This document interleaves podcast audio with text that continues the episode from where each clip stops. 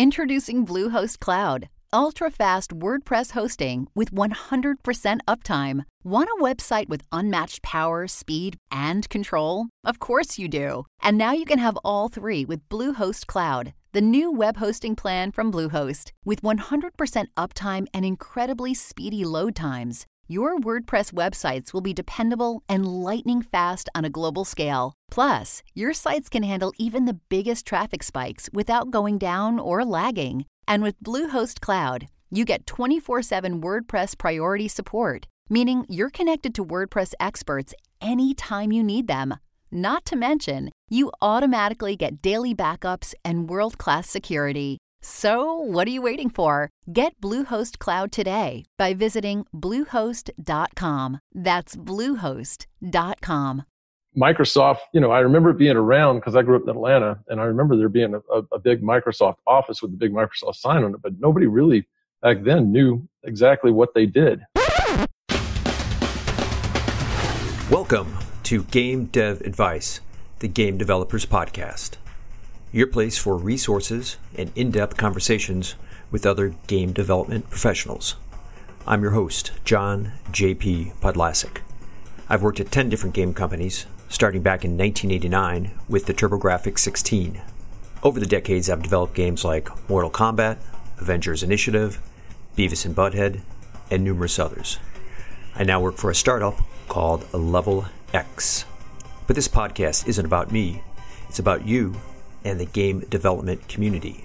So if you have questions or ideas, give a call 224 484 7733 or go to the GameDevAdvice.com website. I have a great episode for you today, so let's kick things off with the new Game Dev Advice. Today's guest is Dwayne Mason, co founder and co owner of NXA Studios China and NXA Studios Argentina. NXA Studios is one of the leading art production service companies in the game development industry. Art development and art production support for PlayStation, Xbox, and PC game development is their main line of service. NXA Studios has contributed to major game franchises such as Mortal Kombat, Assassin's Creed, Call of Duty, Street Fighter, Resident Evil, Monster Hunter, and many more.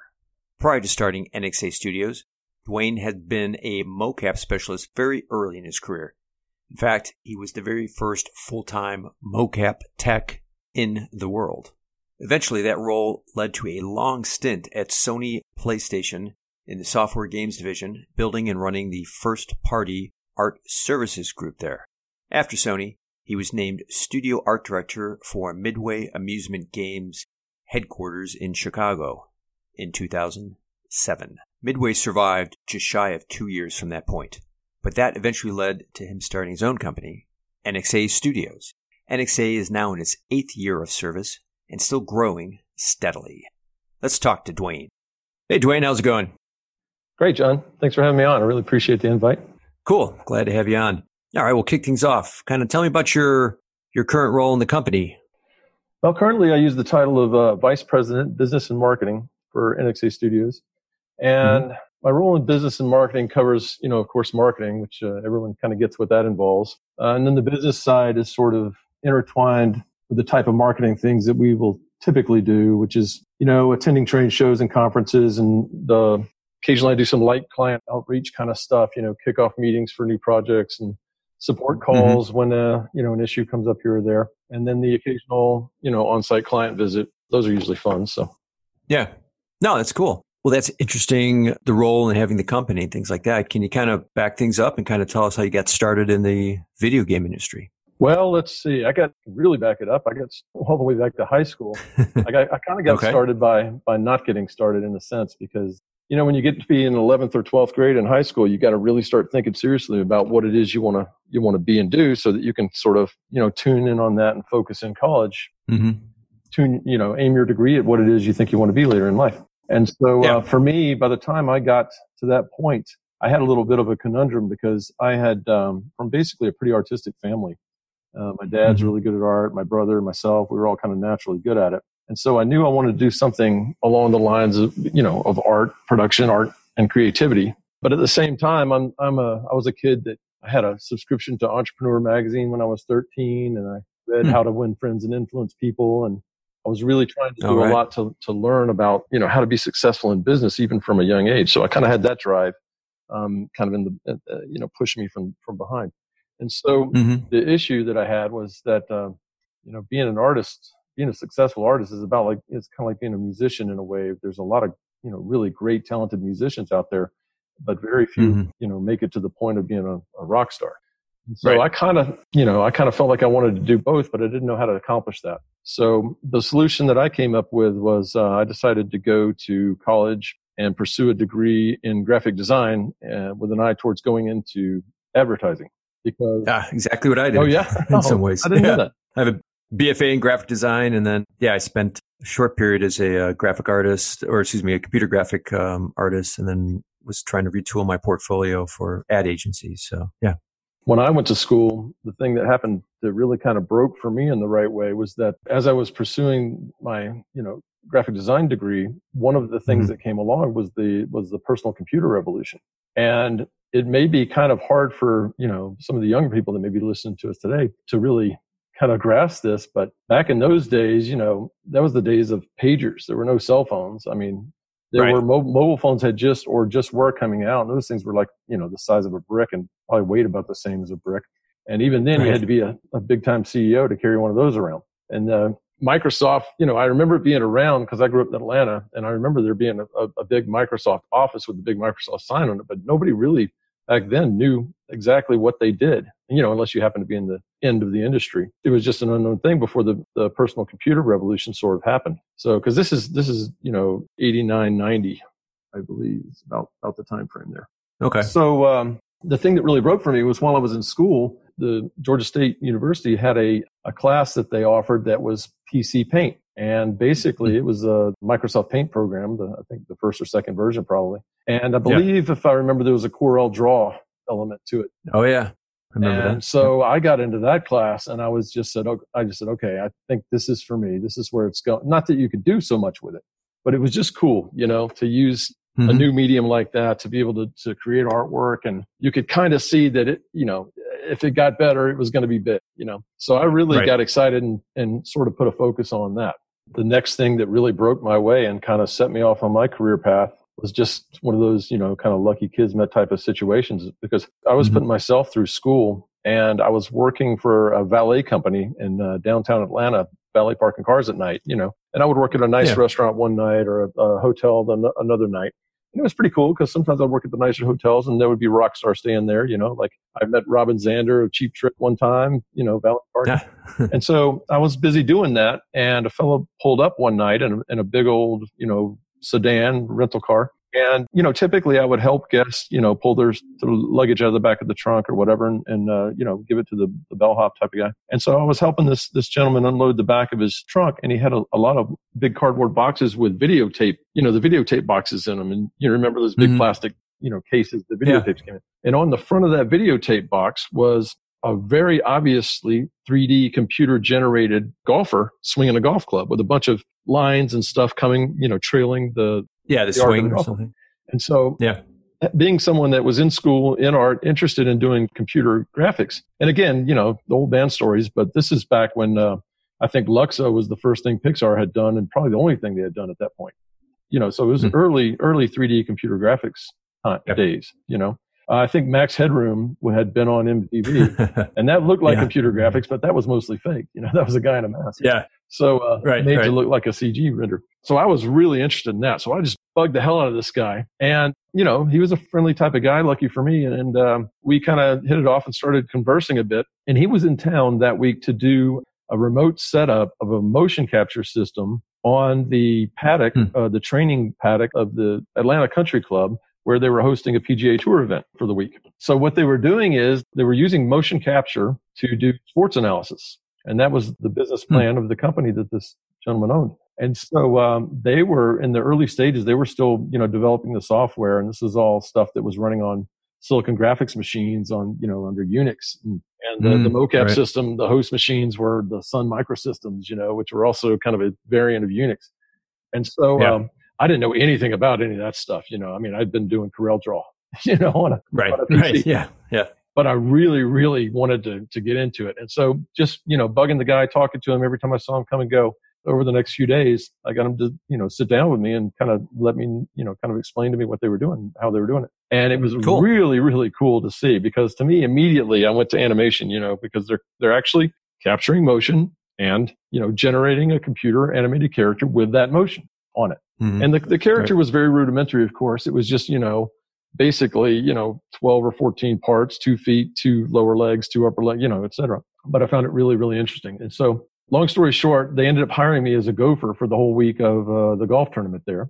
And they were there to Hmm. capture the PGA Tour pros. So they were capturing, you know, Fred Couples and Arnold Palmer and Peter Jacobsen. Oh wow. You know, all the guys of, of that era that were the, the big stars at the time. So I went out there and it was kind of cool because it was, they had a, one of those big giant party tents set up and they had really Mhm. nice flowers and plants and water fountains and a big uh, Barco screen, which was the biggest, you know, that was the biggest big screen you could get at the time in, in any kind of Yeah. resolution. So it was really cool to do that. And so they had a deal with um, a lead software engineer, a guy named Frank Vitz. And he went on to do a lot of cool things. The most recognizable for people in general would probably be he's the guy that wrote the water simulation stuff for the Stargate. Remember the old Stargate movies? Oh yeah. would jump Right, through yeah, that yeah. water thing. He wrote that Yeah. algorithm for that.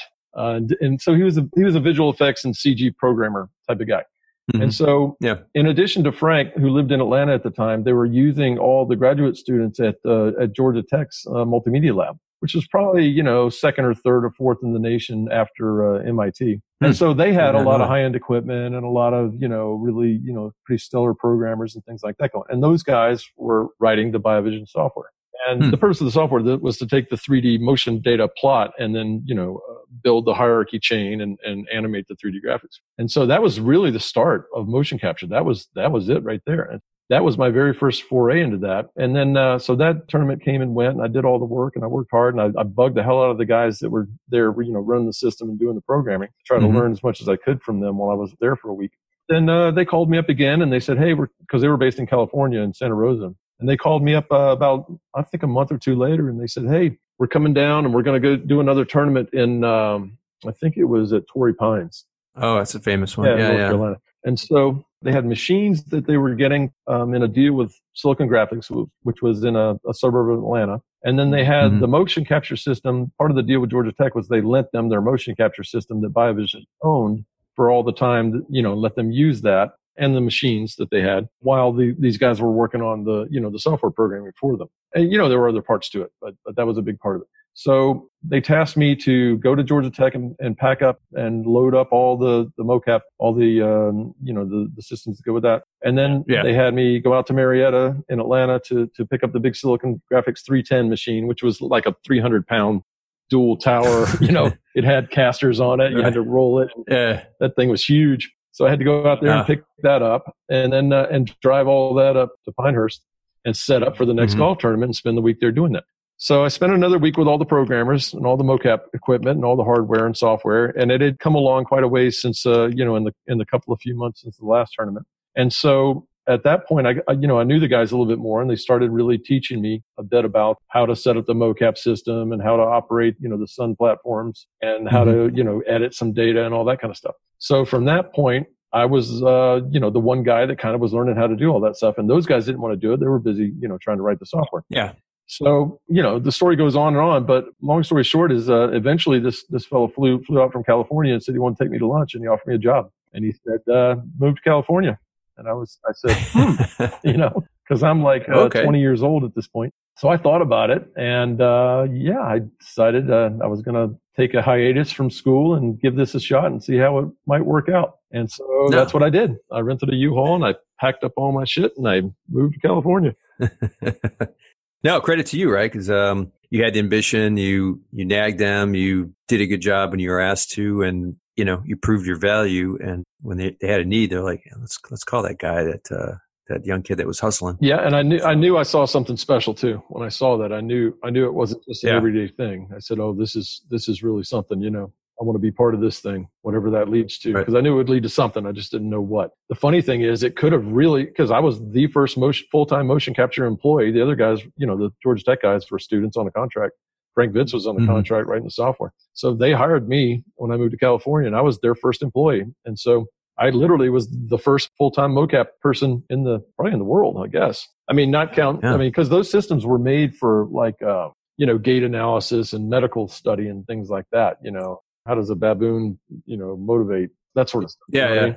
Psychology stuff Yeah. and things. Yeah, right. You Yeah. motion study kind of things like physiology. But they were taking it and using Huh. it for entertainment purposes. And, and their goal was to do, like I say, sports analysis. And for the first two or 3 Mhm. years at, at BioVision, that's what we did. We did sports analysis. We did tons of PGA golf tour stuff. And we actually got our stuff on, you know, on the broadcast on ABC Sports on Sunday, the PGA, you know, whichever tournament happened to be. We would go there and No, that's cool. capture pros and then they would say, Oh, we're going to look at biovision, you know, and they would break it down and analyze the golf swing. And then we, Right. we went to Colorado Springs and, and did all the Olympic sports that we could do. We couldn't do swimming, but almost everything else we did. And then we ended up doing, you know, through Frank Vitz, who was, uh, and kind of in Hollywood at that point, he got a lot of, um, like CG animated commercials and movie stuff going for us because he was kind of becoming a big name in, you know, visual effects and such Right, So- right. we did a lot of really interesting things over those years, kind of pertaining to motion capture. Yeah, yeah, and, and again, very much in the the early days, not like now where you can you just if you have the the money, you just buy the Yeah, yeah. the Vicon systems Oh no, yeah, it, was, it wasn't plug and play. We were the only game in town because we were the only people that had that, you know, that could bridge that gap between the the the actual motion data, plotting all the points to creating, you know, a fully animated hierarchical skeleton from that, you know, Mhm. and then applying 3D graphics to follow that skeleton. That was the trick of it. Hmm. I mean, I have a letter somewhere in my storage from from James Cameron wanting to. He met with us for uh, in the pre-production of Terminator 2 because they wanted to talk to us Oh, wow. about doing the the T10000 animation. I got to go Cool. to Industrial Light and Magic back when it was in uh, where was it? San. It was hidden. Yeah. I mean, they they literally had false storefronts like dentist, accountant on all of the the all the the, the warehouses. Shoe repair. Yeah, exactly. It was literally like that. And you go in there and and you walk in and there's the an original R2D2 model and you know hanging on the wall is a is a Star Destroyer and the matte painting from Peter Pan. You know, it's just crazy. Yeah. We went in there and we spent probably five or six hours there. And man, I, I Wow. could have spent five or six days. It was a dream for me. You know, Slack job, Oh, walking yeah. around there. Yeah, I'm sure. yeah. But like most things those days, that we were a small company, you know, pioneering stuff, and we didn't have a lot of money. You know, all these big names wanted us to basically work for them for free just for the benefit of having worked for them. And you, know, Ah. you can make that work in some cases, but I think the, the, the two brothers that actually owned BioVision were not, I don't think they were quite that savvy to figure out how to make those things work out, you know. And if Mm. they had, I would probably be, you know, independently wealthy just from having been the first person there at that company. You know what I mean? Right. should have been. Right. Yeah. Yeah. But unfortunately, as things go, that kind of, you know, that ran its course. But what did happen was we set up shop in San Francisco. At the beginning, we were based up in Santa Rosa, up in the wine country. Beautiful place. Mhm. So I lived up there for a couple of years.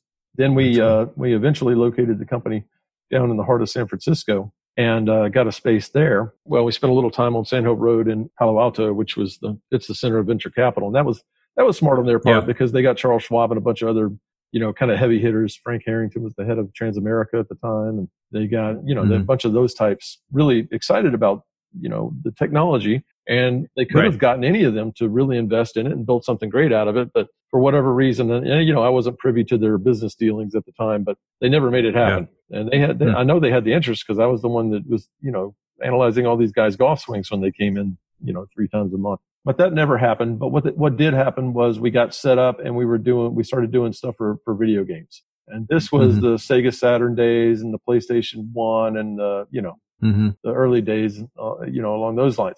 So the mocap that we were doing was being used to animate in, uh, you know, like in wavefront alias, you know, and, Oh, and yeah. then they were Right. rendering sprites out that were, the, and the games were pushing 2D sprites, but they were animated in 3D, you know, with motion capture. Mhm. And mainly we were doing Hmm. a lot of sports games. You know, we were doing some shooters and some fighting games, but we were, you know, Yeah. I guess we were doing a pretty good variety of, of games back then. But that sort of evolved, and we did that for two or three years. And then uh, at one point, we had developed a relationship with several clients, and Sony was one of them. Okay. And so at one of the Sony shoots, the guys, kind of the senior guys, came over, you know, because I was the guy that ran all the projects at Biovision, managed Mhm. everything. And they kind of took me to the side, or maybe maybe it was at a lunch one day or something, and they said, "Hey, how about you come work for a real company?" You know. We'll uh, we'll buy you whatever you want. we'll buy you whatever you need. So it took me about a year to because I had to think about that one because I was a big fish in a very small pond. You know, I was the, the lead guy. Yeah.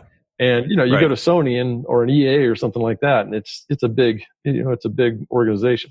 So Right. eventually they got me down to San Diego for an interview, and then once I saw San Diego, I said, okay, I'll be there. Here I come. Give me give me a Here spot, please. Yeah. I'm sold. So I went to Sony in 1996, and Ah, uh, okay. they hired me to start mocap there, start a mocap studio. And so Oh. they actually had a mocap system, but uh, when I got there to see it, they it was the same room that the testing department was in. And the testers had literally set up, uh, used the tripod of the mocap cameras to set up tents to sleep under while they were testing. you know? And it was like hardened milkshake on the floor, and it, it was Yeah, it, yeah. was like a college dorm. It was just a wreck. So I got down there and and started all that. But I started off with mocap there, and then eventually I, w- I was at Sony almost 12 years. And by the time I by the time I Wow. finished, I had built what the, we called the the Central Art you know services group. And uh, God, we had we did a lot of things, but mocap was one of them, and that became a huge. You know, they actually ultimately built me this world class facility there, and then we pioneered a lot of 3D scan stuff because this, it was the same thing as when we started mocap. There wasn't any 3D scan system, but we took some existing, you know, stuff from industrial manufacturing, things like that, and uh, we kind of we kind of hobbled it all together with the Hasselblad 35, you know, megapixel camera, which at that time was just mind blowing resolution. And then we hired an engineer to write the, you know, photogrammetry stuff to be able to use the textures with the 3D geometry that we generated from the 3D scanner. It was like a German auto manufacturing, you know, scanning system, like $400,000 or some ridiculous thing at the time. Wow. So, Yeah. but Sony, that was, you know, those, those were the PlayStation 2 and early, you know, heading into PlayStation 3 years and things were good at Sony, say Yeah. the least at that time. But so we did, we did 3D scan and motion capture and then we, we, uh, we ended up having a cinematics group in there and I, I ran the audio department for a short time there. And then we, we had a tools and technology group that was tasked with, you know, providing uh, support for art production services. So we had tools guys that would write us, you know, scripts and Python scripts, you know, and, and various pipeline tools and things like that, which was a huge Right. boon. So yeah, so we, we ended up, have, you know, having sort of a full service internal art production group that, that basically only served Sony first party games. So I had a limited Okay. client base, but you know, Sony was making a lot of games, a lot, of variety of games because we were making 10 or 12 sports games at that time. And then, you know, there were all the SOCOMs and the Twisted Metals and God of War and stuff like that. Then we built a cinematics group and we got into, you know, HD level cinematic stuff, which was really exciting and cool and interesting. So that Yeah. whole thing just evolved over the, you know, the first seven or eight years that I was there.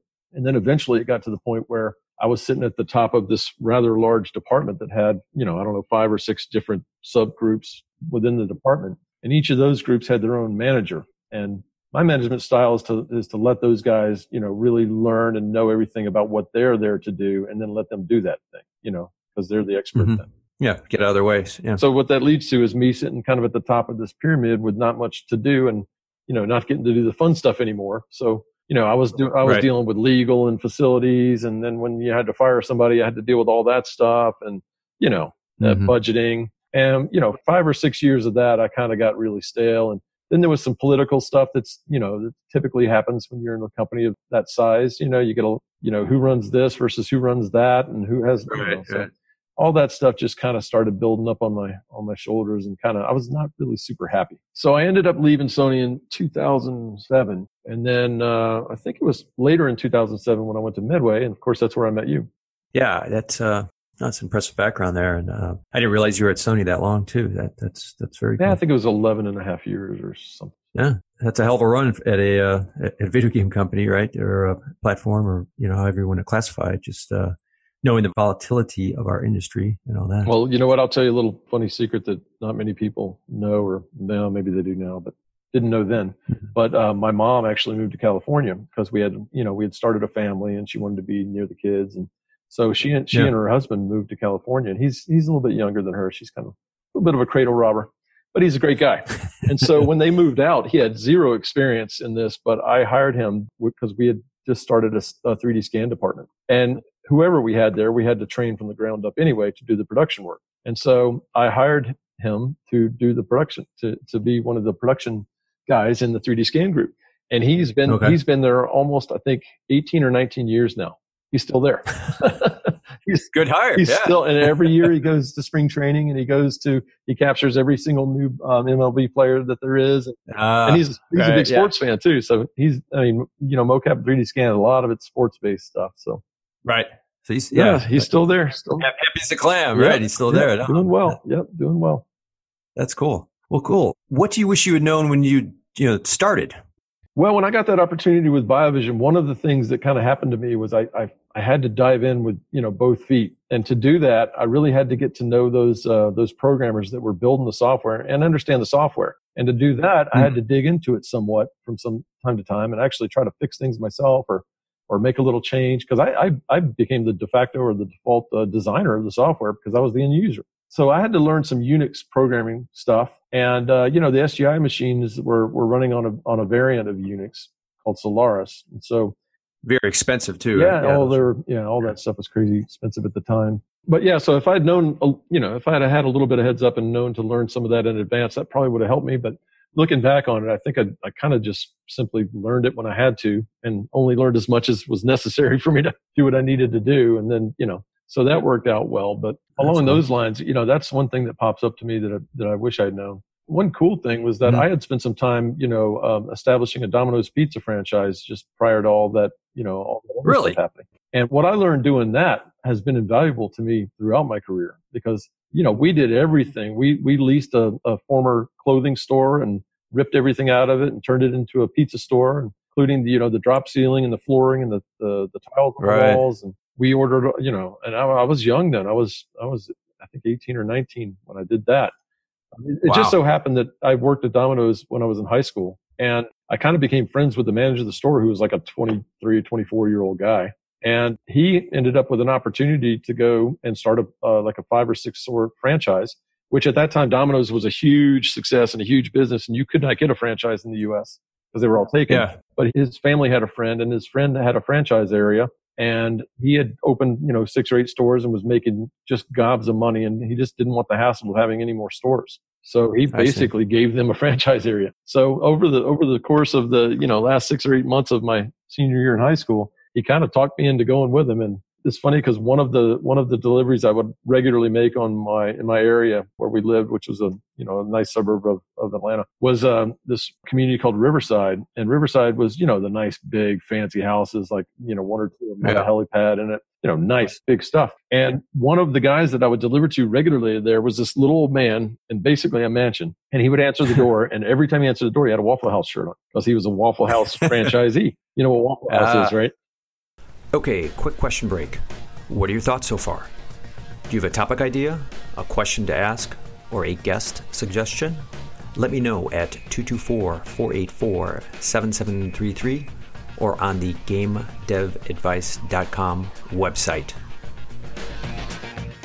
Say goodbye to your credit card rewards. Greedy corporate mega stores, led by Walmart and Target, are pushing for a law in Congress to take away your hard earned cash back and travel points to line their pockets. The Durbin Marshall credit card bill would enact harmful credit card routing mandates that would end credit card rewards as we know it. If you love your credit card rewards, tell your lawmakers hands off my rewards. Tell them to oppose the Durbin Marshall credit card bill.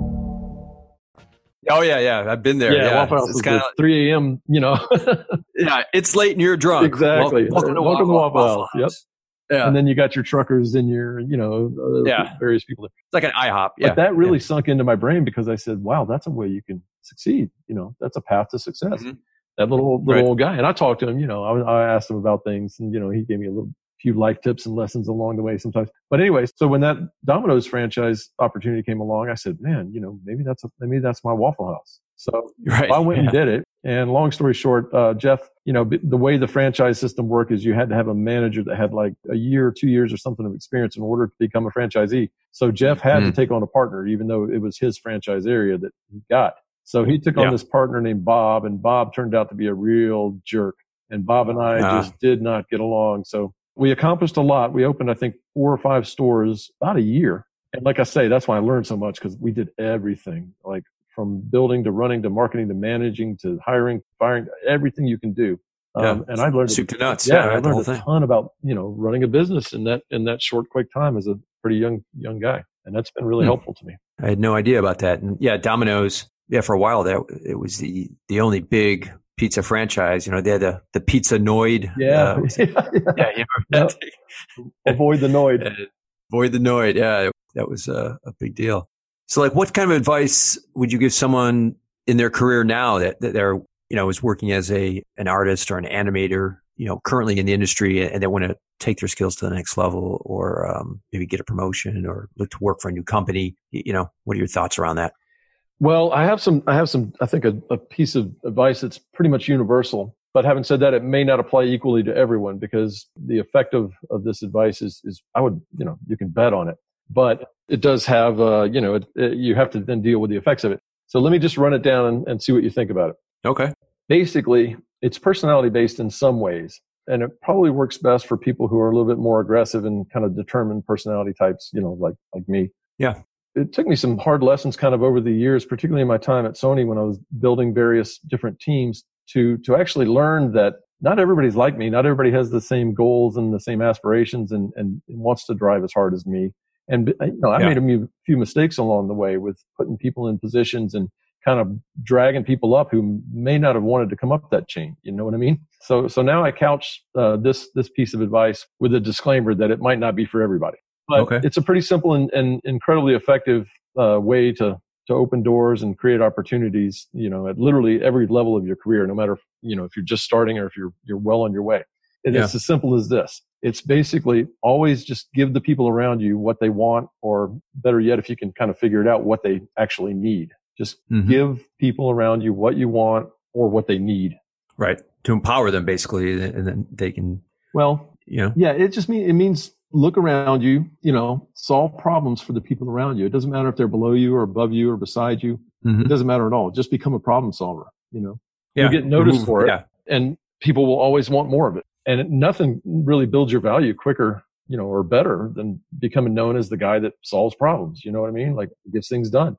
Right. Remove roadblocks, you Yeah, know, so that people are like, wow. and you have to sometimes you have to yeah. you know you have to step out of your comfort zone a little bit sometimes you have to really think and you know really look at situations and think them through and figure out what the roadblock actually is because it's not always a lot of times it's not obvious at all you know what what Mhm. the holdup is but man if you if you're willing to work a, a little extra to make the whole team look good you know not just yourself but you you do it you know you do it for the team you you'll get the Yeah. credit you deserve you know either initially or eventually you'll get the credit for it because you become Right. known for that you become known for working harder and smarter and you know if you can do both and keep your eyes wide open Mhm. while you do it that's the advice that i like to give No, that's, yeah, that's, that's great advice. And, um, yeah, don't just focus on yourself, focus on helping others, you know, removing those roadblocks and, you know, empowering people. And then, uh, they'll keep coming back to you, right? Like, you know, like, wow, absolutely Dwayne took care of that for me. I trust Dwayne. I'll give, I'll give him something else. well that i Um, really lived that at sony because i started you know they brought me there to do mocap because that's what i knew and that's what i did and that is what i knew and i didn't know you know the other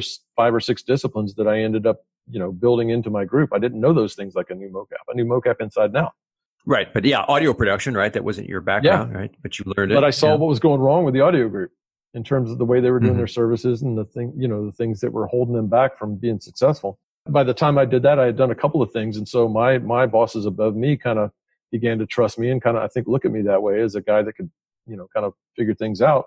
And so, uh, they gave me, you know, for a good stretch run there, we did some crazy growth and it's all because they just, I would go to them and propose something. They'd say, yeah, sure, go do it. Right. And, and part of it was because we were, you know, a cash rich company at that time. And I think there were less, you know, for a little golden stretch there, there were, you know, it was good times for all. And I, I took full advantage of that. You know, I, I expanded like crazy, but, but every single thing I did w- became a beneficial thing to the, to the effort, which was producing high quality games for PlayStation.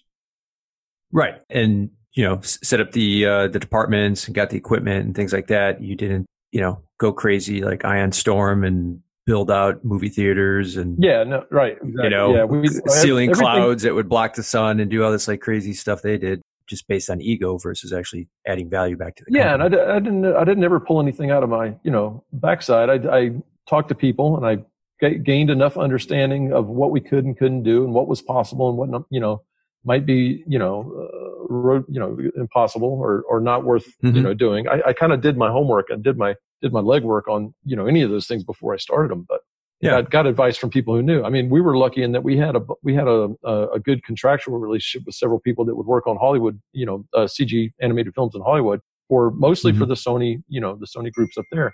And then we would yeah. uh, we would get them to come down and and you know help us with our pipeline, you know, with our rendering pipeline, ah. or the you know, okay. the way we set up for our lighting, or you know the the tools that we use and the you know just just everything the the tools that we needed to to develop. And so we mm-hmm. got a lot of expertise that way. And in some ways, I leveraged a lot of that expertise to build bigger and better things within our services group there. Yeah, yeah, it's smart, right? If you have those connections through the the parent company, take advantage of them and um, reach out and be reciprocal and do those kind of things. That's that's great. And the reason I like to add the disclaimer to it now is because, like I said, I, I, I got some people promoted into positions that they actually didn't want because I just assumed that they would, and they were good. Mm-hmm. They were, mm-hmm. you know, the people knew what they were doing. They were good people, but they weren't the personality yeah. type that wanted to be the, the the head of you know the, the IT department or whatever the case may be. Yeah. And so, uh, so right. I learned that lesson that not, not everybody has those same type of, you know, wants and, and, and desires where their career is mm-hmm. involved. And the one thing that kind of does happen when you do what I'm suggesting here is that you, you will tend to rock the boat a little bit. You know, you may get some pushback yep. from, from your peers as they become your subordinates, you know, eventually. Or you, right. you may, um, what happens a lot of times is, is somebody that's your quote unquote superior may, you know, really take offense that you're coming up on the right. You know what I mean? Yeah, so yeah. You, so right, you have to be right. the personality type that's willing to, you know, push through all that and deal with it because that, that will happen. You know, it's not always going to be just a gentle process. Sometimes you have to kind of yeah. battle a little bit, you know?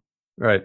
Yeah. And, and, to your other point too, that is a good point about, you know, sometimes promoting people that don't want to be promoted. And I've seen that a lot myself too, where there, there are people that are very good at a discipline, you know, whether it's an engineer or, or artist or whatever. And then they, right. they get in a, a management role, but they're not happy, right? They want to be individual contributors and that's where they're happiest you know to sitting there writing code and, and not attending meetings and doing those kind of things so you need to kind of get a read on that and you know for companies have tracks where you can still get promoted and increase your salary and things without feeling that the only path you have is management because that sometimes forces people to want to go into management just because they they want to make more money, but then they're not happy, you know, in that role and, and they're more happy, you know, in front of the computer, right, doing their thing and not sitting in those meetings. Yes, so, exactly. Yeah. You're exactly right. And the thing is, the good news is a lot of uh, these companies have matured a ton, you know, by now. Mm-hmm. Like even even right. Sony in those days, it was it was a little bit of Wild West you know, and like like I say, I, yeah. I I kind of I didn't intentionally like take advantage of that, but I did use it to my advantage because it was like, hey, what do we need? How do we do it? I don't know. You know, nobody knows. Okay, let me do it. You know, and I would go do yeah. it. And so we a lot of things we we learned by doing. You know, so it mm-hmm. was kind of it was kind of a bit open like that. But the flip side of that is what you're talking about, which is everything wasn't so established about you know what's the what's the hierarchy tree, what's the career path, what's you know all those things yeah. had to mature as well. You know, pretty much all yeah. all all elements of the business all matured over over time, and they've gotten better. You know, they've gotten better. Yeah, in, in, in certain companies, I think all companies at a certain size are smarter about that, and some are more progressive about it. You know. Yeah. All right, and I got a tough question for you here. Like, what's been your one or two favorite games or projects to work on? If you have to pick, say, one or two of them. Well, I think you know what I'm going to say here, John. at least Probably, right? Starts with an M? Starts with an M, ends with a K. yeah. Yeah, oh, Mortal Kombat, baby. well, I mean, right. the thing is, as a company, we, we sort of do specialize in high end character stuff. And, you know, we're now deeply involved with uh, the MK and, and Injustice franchises, you know, going back quite a few games now.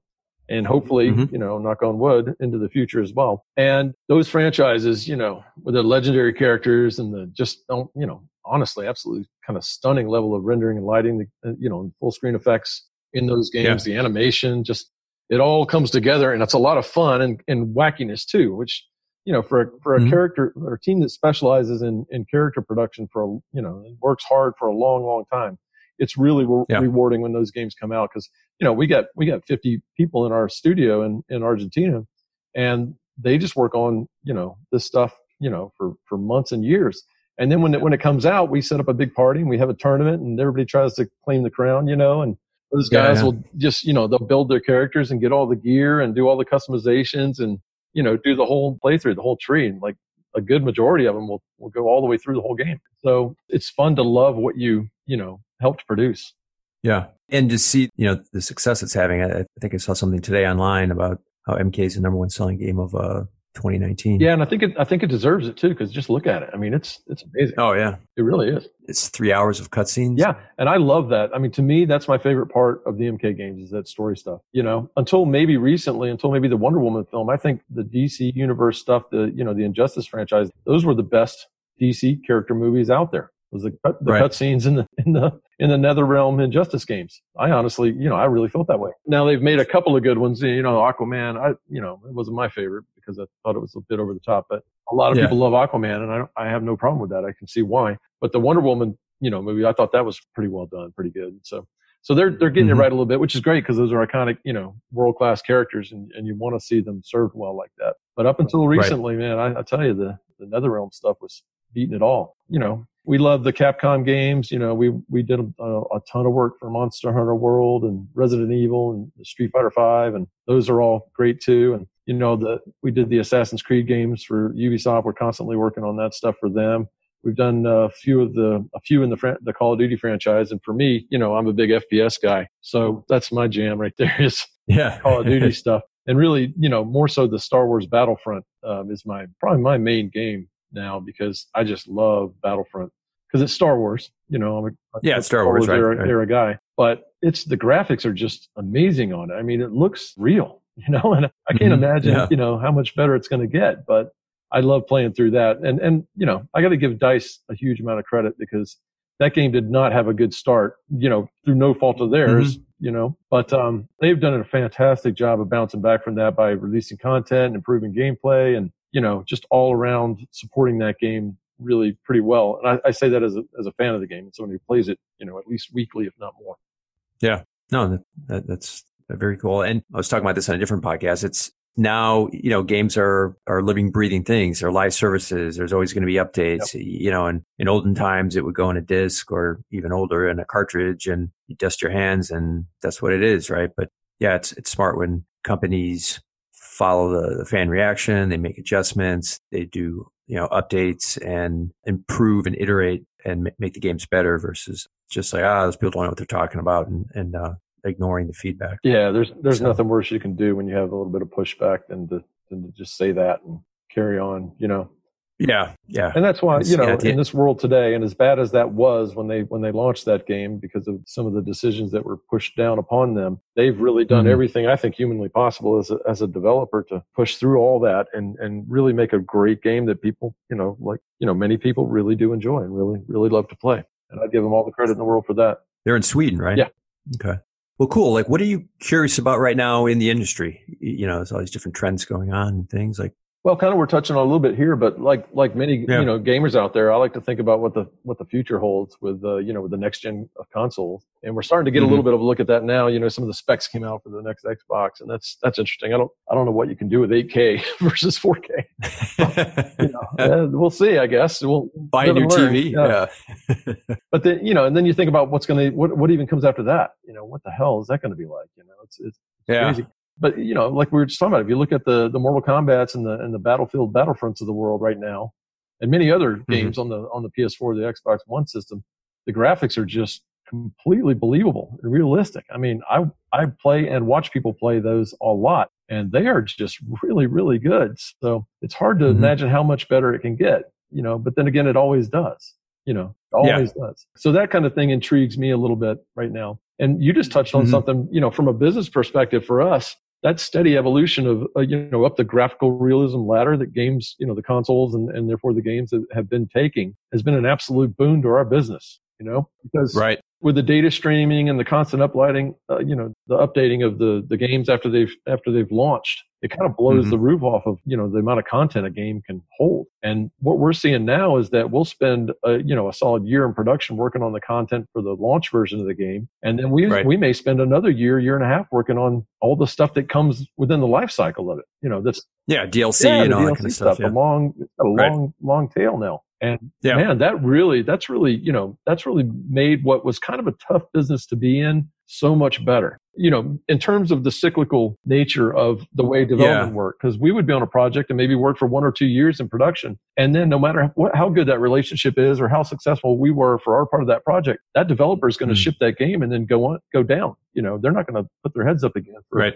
God, you know, sometimes they'll they'll go through a whole green light process and a design process. And it may be two years Yeah, again yeah. or three before they start production again. And so Right. it, it almost didn't matter how well you did for a client. That client was still going to disappear on you and leave you with Yeah. 50 guys that need to be, you know, need to be working on something, you know, from our perspective. Right. Feast or famine Yeah, type exactly. stuff. Yeah. So yeah. then what do you get? You're lucky, you work hard, you go out there and market the crap out of things and, and you end up getting another Mhm. big project. Well, then you got to do that whole ramp up. You got to learn all the people Ah, right. get their whole pipeline figured out. Pipeline. You got to figure out the art director. Points of contact. little details yeah, that the art director loves and what they hate. You know, you got all that stuff. Yeah. Right. And then, you know, you're managing people and, and managing, you know, keeping them happy because they're working on stuff that they enjoy. And, but man, this, Mhm. this whole long tail of, uh, you know, that comes from the games as service model has really kind of made our, our life so much better because now we can work long term on projects. And by the time we, you know, get to the end of that, end of that DLC tail, we're kind of, you know, Mhm. that, that client's kind of ready to start the next project. Right. Yeah. Go into production on the next thing. Yeah. So there's a little, very little of a Yeah. gap. Right. and then it benefits them too because then they don't lose us to whoever the other client is we have to go get because now we're Mhm. still still there ready for their production and we still have all that communication all that relationship and all that knowledge and know-how of the specifics of how things get done on their project um, it's all Mhm. there it's ready to go it's ready to ramp right back up Yeah. and so it's a big benefit to everyone and for us it really takes that you know that big hill and valley out of the equation Yeah. you- You're, you're like an extension of the company, Yeah. right? Yep. Yeah. It, it is beneficial because, yeah, I've been in situations where it's like you, you want to keep working with a company um, like your company, but you can't because there is those gaps. And then, then you worry too on the other side, like, you know, crap, when we need them again, are they going to be, you know, sorry, we're buried for six months with a, with a new client. And then, um, yeah and we'd have no then you have to choice do the the we have to we have to Right. Yeah. Yeah. You've got payroll Right. and you've, you've got to run a business. Exactly. So yeah, makes sense.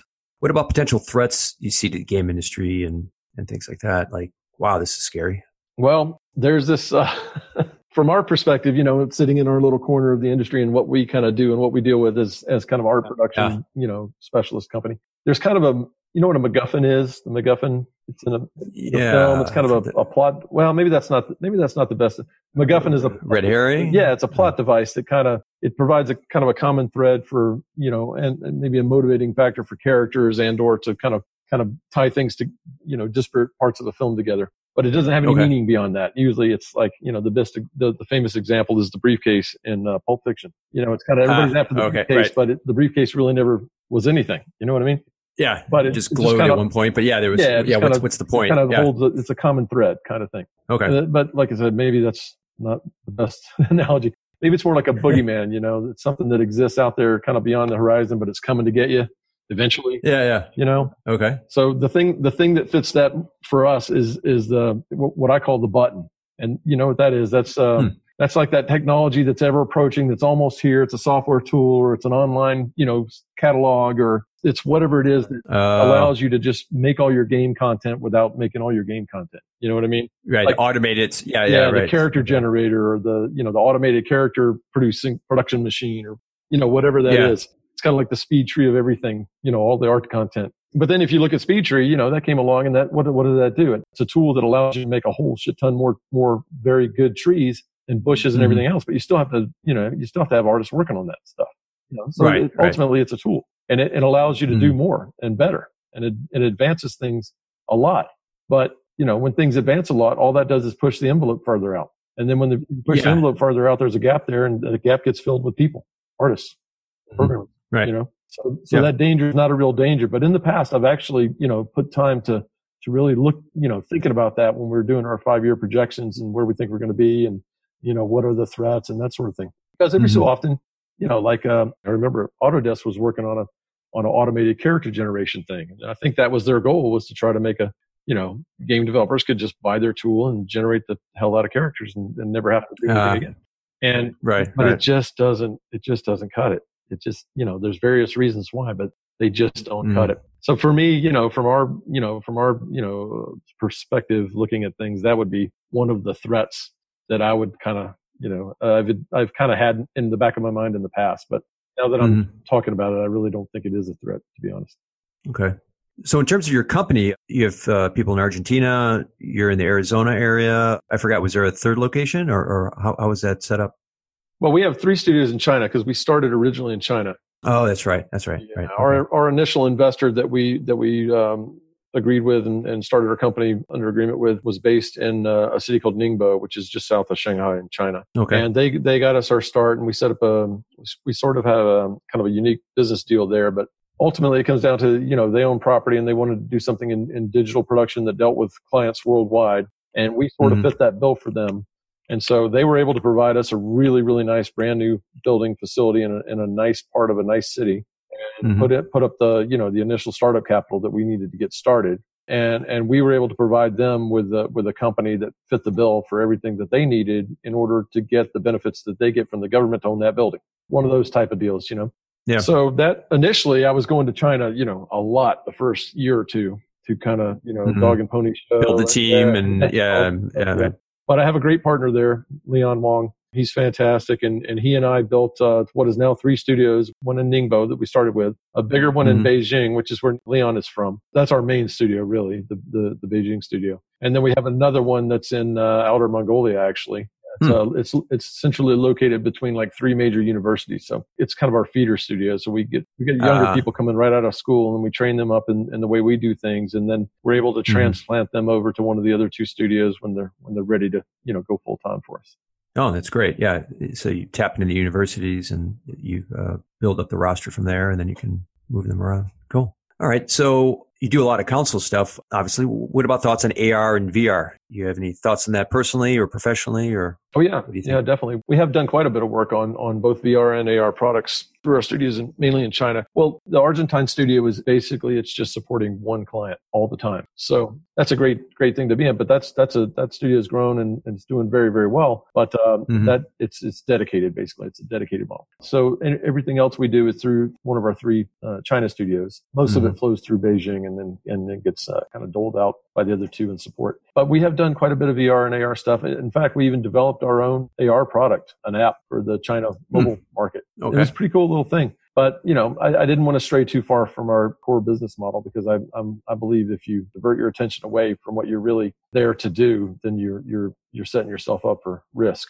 And so I kind of I'm the one that kind of put the cap on on our venture into you know becoming a, a developer in that way. But we have done a, mm-hmm. a lot of the VR and AR stuff, and actually I have a couple of VR systems here in the house at, at home for the kids. That we have the PlayStation VR and then we have the Oculus system. What I think about those from a user perspective, from a consumer perspective, I think they're great and they're a lot of fun, and I think they have a lot of potential. From my personal experience, I think even you know the console-based VR, you have to kind of get it out and hook it up and have wires going across the room yeah, you have to right, change the way your PlayStation is connected to your TV, and to, there's so there's a, a whole setup process, and then there's the whole tape. you can't store it neatly because you can't just kind of shove it over by the TV, or it's going to be laying there getting stepped on and not looking so Right. great. Like the PS4 looks great just sitting by the TV, you know, it looks like a like a piece of equipment, you know, it's nice. Right. But when you have all the VR accoutrements laying around, it kind of looks like a mess. yeah, cables. Are, Yeah, and just for that simple reason, I think that's a big part of the reason we don't use it all that often because it is fun Mhm. It's a fun, you know, it's Right. a fun family thing to do. It's fun to do it by yourself sometimes. Yeah. Until that gets, um, you know, until the technology advances to the point where I think you, you know, you have like some form of Google Google glasses that can transition to full VR mode, something like that. Mm. If it becomes ubiquitous, then I think it'll really, really take off. But Yeah, you know, and that, yeah. that'll come down the pike, probably not too far from now. But until then, I think it's a little bit hampered just by the strictly by a convenience issue.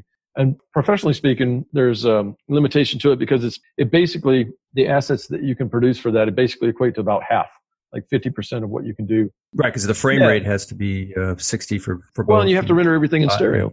Yeah, yeah, exactly. So basically, your budget for you know your poly count, and I think I think it even affects texture use, but it basically Mhm. knocks everything down to half, which it almost puts you at you know last gen visual quality. You can do some Yeah. tricks and, and get some of it looking pretty good, but it does you know it takes you back a little bit.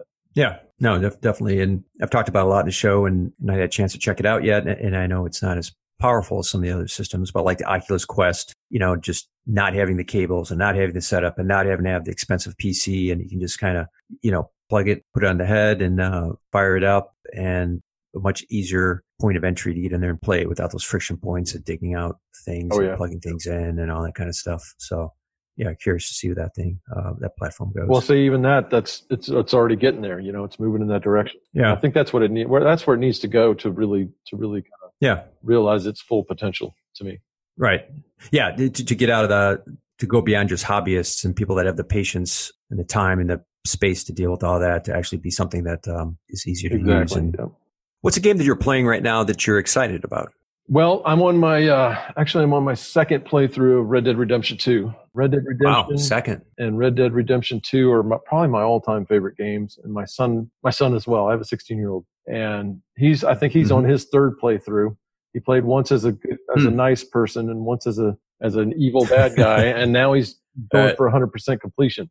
Which, if you've ever looked into that game, 100% completion is a high bar, but he's Yeah, yeah. he's going for it. He's almost got it. He's, I mean, I think there are a couple things in there that are literally impossible to do, but Huh. he's, uh, he's been working at it. And I, How many hundreds of hours is, is he in? Is he? I uh, don't know. I don't even want to know, Yeah. but he is really, really good at it. I can tell you that. He, both Battlefront Yeah. and Red Dead, you play online and you just never want to see this guy coming because he's just the headshot master and he's always at the top of the board, you know, and sometimes he'll have like 98 kills and the next guy has 45, you know, It's Uh, not yeah, right. unusual. Yeah. He's probably Huh. not the best in the world, but he's he's in the top, you know, probably five percent. I would I would give him. Yeah, that's impressive. But yeah, we love we love those games, and of course MK11. I'm playing, you know, going through that, and we we pull that up all the Yeah. time. The kids were playing it just this afternoon here a little bit before we got. the- Yeah, new characters coming out too, right? Yep. So they, uh, Always new keeps it fresh. coming out. Yeah, and cool new characters too. They really don't skimp on them. They're yeah, something to kind of get excited about when they come out. They're really you know interesting characters. yeah. And I, I, see uh, Ed posting on Twitter, and um, you know, like, oh wow, the character's coming out now and stuff like that. So it's yeah, it's got to be Yeah, that's exciting. a that's a big part of our role is we we know what those characters are going to be. You know, Right, sometimes a year yeah. in advance or more, and uh, we have to keep you know everybody has to keep the lid on that. But Oh yeah, for sure. it's pretty fun to see them coming Yeah. out when we we finished working on them like six six months ago. Yeah, some cases. Yeah, right. yeah, they've been in the as they say in the can for a while, and now they're like, okay, Yep. now the world gets to see them, and everyone gets to get excited about them, and yeah. see what the It's forums it is fun. it is fun to follow those forums and see see people getting excited about that stuff. And Ed and company, you know, they do a great job of of promoting that stuff and getting everybody Mhm. hyped up for it. They do a fantastic job with that stuff yeah, because sure. they care. You know, they they really do care about it. That's what's so great about that. passion. Yeah. Yep, for sure. Is there anything I should have asked you about but didn't? You know, if you get me talking, I can go on forever. But uh, so you're probably lucky that you didn't ask me uh, about any other to- any additional you know topics beyond what we covered. But no, I think Yeah. I think you I think you did a nice job, and as you always do, and uh, we covered a good bit. Thank you. Great. So where can people uh, find you online and you know website, Twitter, things like that? Well, the company website's at uh, nxastudios.com, and uh, we we do have an online portfolio there, and uh, several other pages that kind of feature what we do as a company and the type of work that we do. Mhm. I do have an Instagram, but to be honest, it's all about you know mostly my kids and my cars, and Right. uh, you know I'm I'm older, so I never really got into setting up a Twitter for the company. I just didn't want to maintain Mhm. that every day, and nobody really wants Yeah. to see a tweet of every trade show we attend or the characters that we built a year ago. So Yeah, yeah, we that's fine. we really don't have a lot more beyond the uh, the website. Yeah, it's great that people can go there, check it out, see the portfolio, see all the great work that uh, your teams do, and um, you know learn more about the studio. NXAstudios.com. That's great. Thank you. Well, cool. Well, thanks, Dwayne. It's been great having you on the show. And yeah, I uh, appreciate you talking about your background and let people know the roots of mocap and all these kind of cool things that you worked on and be involved with LucasArts and Sony and all these excellent projects. Yeah, it's been it's been a really fun fun ride, and I, I wholeheartedly recommend to anyone who's interested in getting into game development to go for it because it's only going to get bigger. It's getting bigger and better all the Mhm. time. Like we touched on earlier, the working conditions are, are really fair and good. You know, there's very few instances of the, the the tough stuff that used to happen a lot. It's very mature industry these days. There's a lot of great companies, and there's always innovation, and there always will be. Yeah, cool. Thanks. Okay, cool. Thank you, John. Appreciate it. It's a good time. Thanks for listening to this episode of Game Dev Advice, the Game Developers Podcast. If you found it interesting or helpful, please leave a five star review. I'd really appreciate it. And don't forget to subscribe. I have a lot of great episodes coming out. As always, I want to hear from you, the game development community. So give me a call at 224 484 7733 or reach out on the website gamedevadvice.com. I want to know your struggles, your questions, and your ideas, since the podcast is really about you, the fellow game developer, and our game development community. Thanks and take care.